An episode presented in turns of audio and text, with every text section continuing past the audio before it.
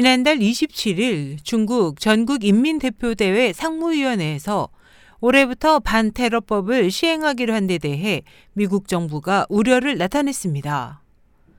중국이 발표한 반테러법에 따르면 통신과 인터넷 서비스 기업은 정보 누설 방지를 위해 설정된 암호를 해독하는 기술을 공안부와 국가안전부 등에 의무적으로 제공해야 하고 모방범죄 방지를 위해 테러에 관한 상세 내용 보도도 규제받게 됩니다.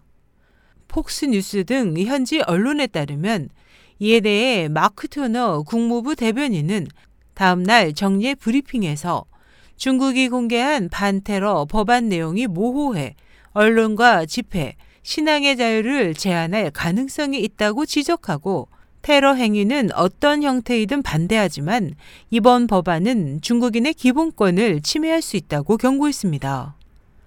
미국 정부는 중국이 반테러법을 통해 국내 이슬람 세력인 위구르족 등 소수 민족을 탄압할 가능성을 점쳤고 기타 서방국 등에서도 이번 법안이 중국 언론의 자유와 매체에 대한 통제 강화에 악용될 것을 우려하고 있습니다.